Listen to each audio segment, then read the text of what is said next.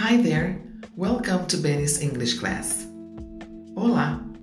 Hoje nós falaremos sobre as question tags ou tag questions, que são perguntas curtas usadas no fim de uma frase para solicitar uma confirmação de uma informação dita na frase anterior.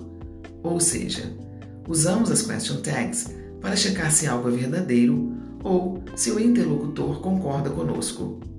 Se sua frase principal é afirmativa, sua tag será negativa.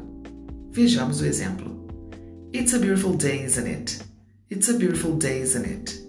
Mas, se sua frase principal for negativa, então a sua tag será positiva. Observe.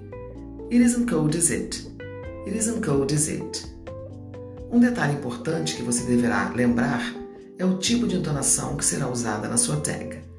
Se você usar a rising intonation, que é quando você eleva a sua voz ao final da frase, você na verdade estará checando com seu interlocutor se aquela informação é verdadeira. Por exemplo, It's a beautiful day, isn't it? It's a beautiful day, isn't it? Neste caso, provavelmente o seu interlocutor falará algo do tipo I don't know. I haven't been outside yet. Eu não sei, ainda não fui lá fora, então eu não sei como está o tempo. Se está bonito, se não está.